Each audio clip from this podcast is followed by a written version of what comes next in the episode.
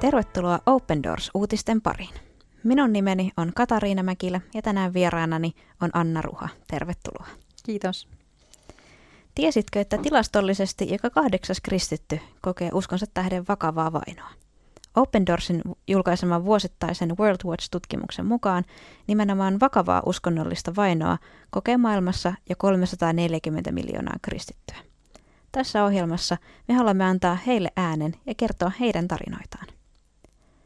Tänään kuulemme vainottujen kristittyjen elämästä Itä-Afrikassa, tarkemmin sanottuna niin kutsutussa Afrikan sarvessa. Tähän meille suomalaisille ehkä vähän vieraampaan alueeseen kuuluvat Djibouti, Eritrea, Etiopia ja Somalia.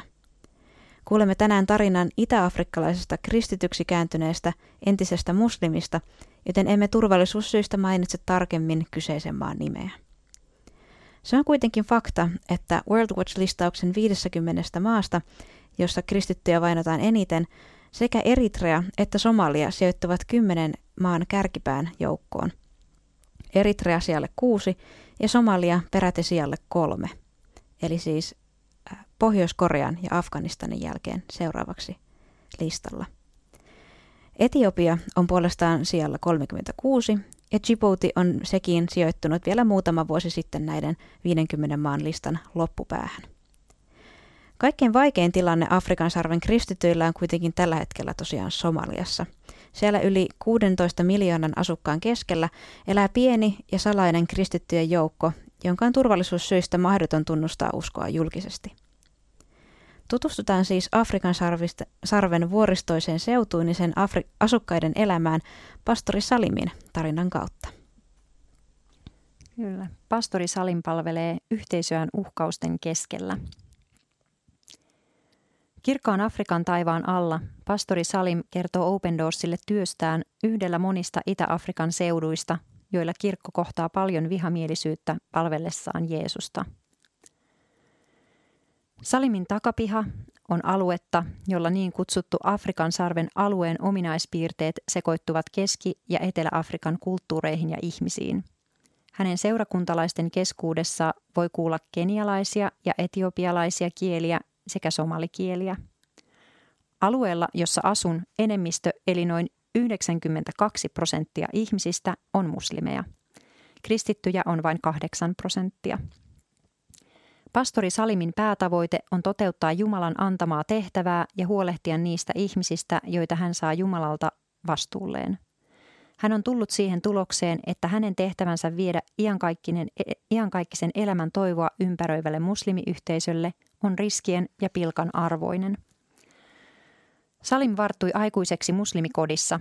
Hän tuli uskoon teini-ikäisenä, kun ryhmä lähetystyöntekijöitä julisti Kristusta hänen koulussaan – Minulla oli paljon kysymyksiä kristinuskosta, erityisesti kolminaisuudesta, Jeesuksen kuolemasta, ylösnousemuksesta ja toisesta tulemisesta, varsinkin Koranin näkökulmasta.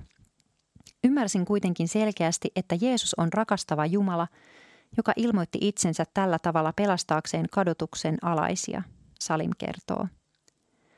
Salimin elämä muuttui kertaheitolla. Elämäni muuttui täysin, mikä on jotain, jota en ymmärrä, mutta jonka tunsin – pystyin selkeästi näkemään Jeesuksen rakkauden elämässäni. Nyt pastori Salim tuntee erityistä va- vastuuta alueensa ihmisistä. Salim alkoi saarnata evankeliumia jo ennen kuin hän oli itse ehtinyt kypsyä uskossaan. Tällä alueella eläminen antaa mahdollisuuden tavoittaa muslimitaustaisia läheisiämme. Työmme keskiössä on osoittaa heille Jumalan rakkautta ja auttaa heitä näkemään sen ero islamiin, Salim kertoo. Ihmiset noudattavat uskontoa sen sijaan, että etsisivät suhdetta Jumalaan. He yksinkertaisesti seuraavat kuulopuheita, joita heille sheikit, imaamit ja muut uskonnolliset johtajat tarjoavat. Se, että olemme kasvaneet tässä yhteisössä ja tunnemme islamin, on antanut meille hyvän perustan tavoittavaan työhön. Salimin näky ei ole ainoastaan evankelioida, vaan myös opetuslapseuttaa kristinuskoon kääntyneitä – Yritämme vastata erityisesti sellaisiin kristinuskoa koskeviin kysymyksiin, kuten kuka on tämä Jeesus, onko hän Jumalan poika ja onko hän Jumala. Paikallisyhteisön vihamielisyyden vuoksi opetuslapseuttaminen on hoidettava hienovaraisesti esimerkiksi tapaamalla hotelleissa tai Boda Boda nimellä kulkevissa takseissa. Seurakunnan naiset taas tavoittavat muita naisia jokapäiväisissä arjen kanssakäymisissä. Muslimeista kristityiksi kääntyneiden lukumäärä on kasvanut ja Salimin seurakunta huolehtii monista maan alla toimivista kristityistä. Työ ei ole helppoa – Meille nauretaan ja meitä pilkataan ja meiltä kysytään Jeesuksesta ja sanotaan, että seuraamme ainoastaan ihmistä. He sanovat, että annamme länsimaalaisten ajatusten pettää meitä. Vaikeudet eivät rajoitu vain pilkkaan, sillä Salimia myös uhkaillaan säännöllisesti. Hän on kuitenkin valmis kohtaamaan, mitä ikinä hänen täytyykään kohdata. Olemme aina tienneet, että tällaista palvelutyömme on. Vaimoni on jonkin verran traumatisoituneempi kuin minä – Salim tekee voitavansa minimoidakseen riskit palvelutyössään. Se tuntuu silti, kuin hänen pitäisi kasvattaa takaraivonsa toinen silmäpari. Hän on aina valppaana ja esimerkiksi välttää matkustamista yöllä. Salim kieltäytyy silti antamasta periksi. Raamattu sanoo, että jos kannamme kristityn nimeä, meitä tullaan vainoamaan. Tässä mielessä vaino on vahvistanut Salimin kutsumusta. Vainon takia hän on vakuuttunut siitä, että hän todella on Jumalan lapsi.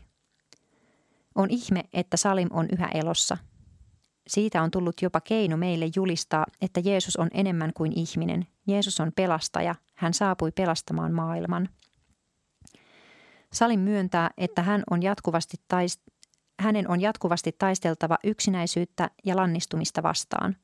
Kohta, johon Salim tarttuu, on hebrealaiskirjeen luvun 13 ja 5. Erityisesti sen loppuosa. Minä en sinua jätä, en koskaan sinua hylkää. Häntä rohkaisee myös psalmi 23. Ellei Salim olisi saanut rohkaisua ja tukea Open Doorsilta, hän olisi ehkä luovuttanut jo kauan sitten. Open Doorsin tarjoamien koulutusten avulla seurakuntalaiset ovat oppineet puolustamaan uskoaan ja kertomaan siitä muslimeille. Heitä on myös tuettu vainoon valmistautumisessa ja vainosta aiheutuvien traumojen käsittelyssä. Tämä on taas näitä mielenkiintoisia tarinoita, joissa tämä vaino tulee ikään kuin lähemmäs, lähemmäs meitä suomalaisia, eikä tunnu enää niin jotenkin joltain tilastolukemalta, vaan että siinä on ihmisiä pelissä ja ihmisten elämä jotenkin konkreettisemmin läsnä. Ja tulee jotenkin erityisesti tässä Salimin tapauksesta mieleen, että, että on, on tavallaan yksi asia olla muslimitaustainen kristitty, mutta sitten on ihan, ihan vielä toinen juttu olla – olla tällaisessa maassa, jossa on muslimienemmistö evankelioimassa toisia ihmisiä, vaikka onkin se yhteinen niin tausta siellä, siellä sellaisena siltana, niin, niin kyllä se niin kuin, onhan ne vielä kaksi eri asiaa, että olla siellä läsnä ikään kuin ja ikään kuin sitten taas tehdä aktiivisesti jotain, jotakin työtä tähän tässä mielessä, niin se kyllä puhuttelee tällainen hmm. omistautuneisuus. Joo, kyllä. Niinpä, ja, ja jotenkin myös se niin kuin Salimin näkökulma siihen, siihen vainoon, että hän ei hän vartavasten etsi sitä vainoa, eikä hän niin kuin kulje jotenkin sitä kohti tai, tai sitä sinänsä kerjää, että, että hän miettii kyllä, miten voisi niin kuin minimoida riskejä, mutta toisaalta hän hyväksyy sen vainon niin kuin Jeesuksen seuraajan tämmöisenä asiana, että se kuuluu jotenkin siihen, että, että – tähän hänen palvelutehtävänsä ja hänen, hänen elämäänsä. Ja se on, se on kyllä tosi puhuttelevaa. Kyllä. Ja jotenkin vielä se, miten hän mainitsi tästä hänen niin kuin perhe, perheestään, että hänen vaimonsakin on hyvin ehkä vielä enemmän traumatisoitunut näistä, näistä tota, uhkauksista ja erilaisista tapauksista, mitä tähän asti on sitten jo ollut, mitkä on tavallaan herättänyt sellaista levottomuutta ja just, just painetta siinä, että mitä tulevaisuus tuo tullessaan ja millaisia tilanteita on edessä, niin, niin se kyllä tavallaan herättää myös ajatuksia, että, että kun vainossakin on, se on niin sellainen moniulotteinen asia, että siinä ei ole kyse vain siitä yhdestä henkilöstä, johon se kohdistuu, vaan että se säteilee tavallaan niihin läheisiin siinä ympärillä.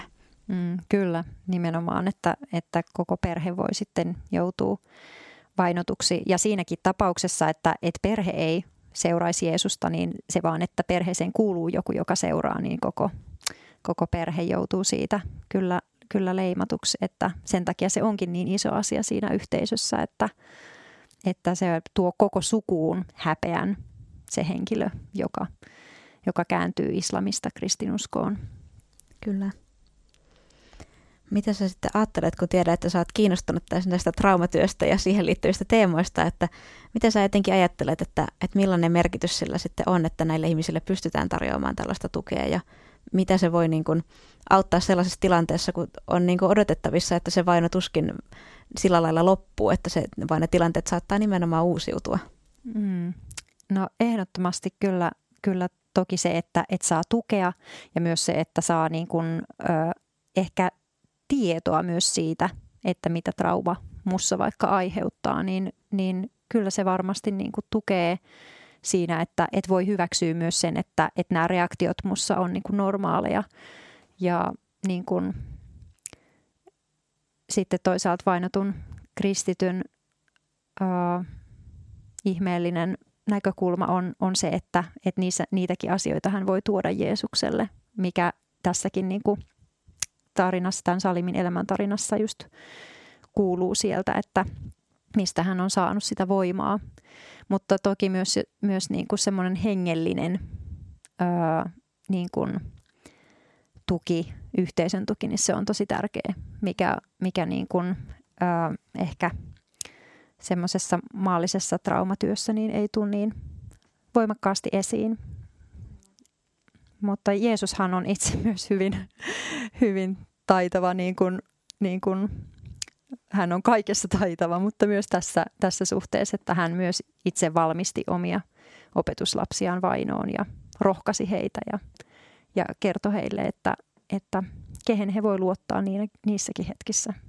Nämä on kyllä, Salim on yksi semmoinen esikuva siitä, että miten hän luottaa näissä koettelumuksen mm. keskellä. Aivan.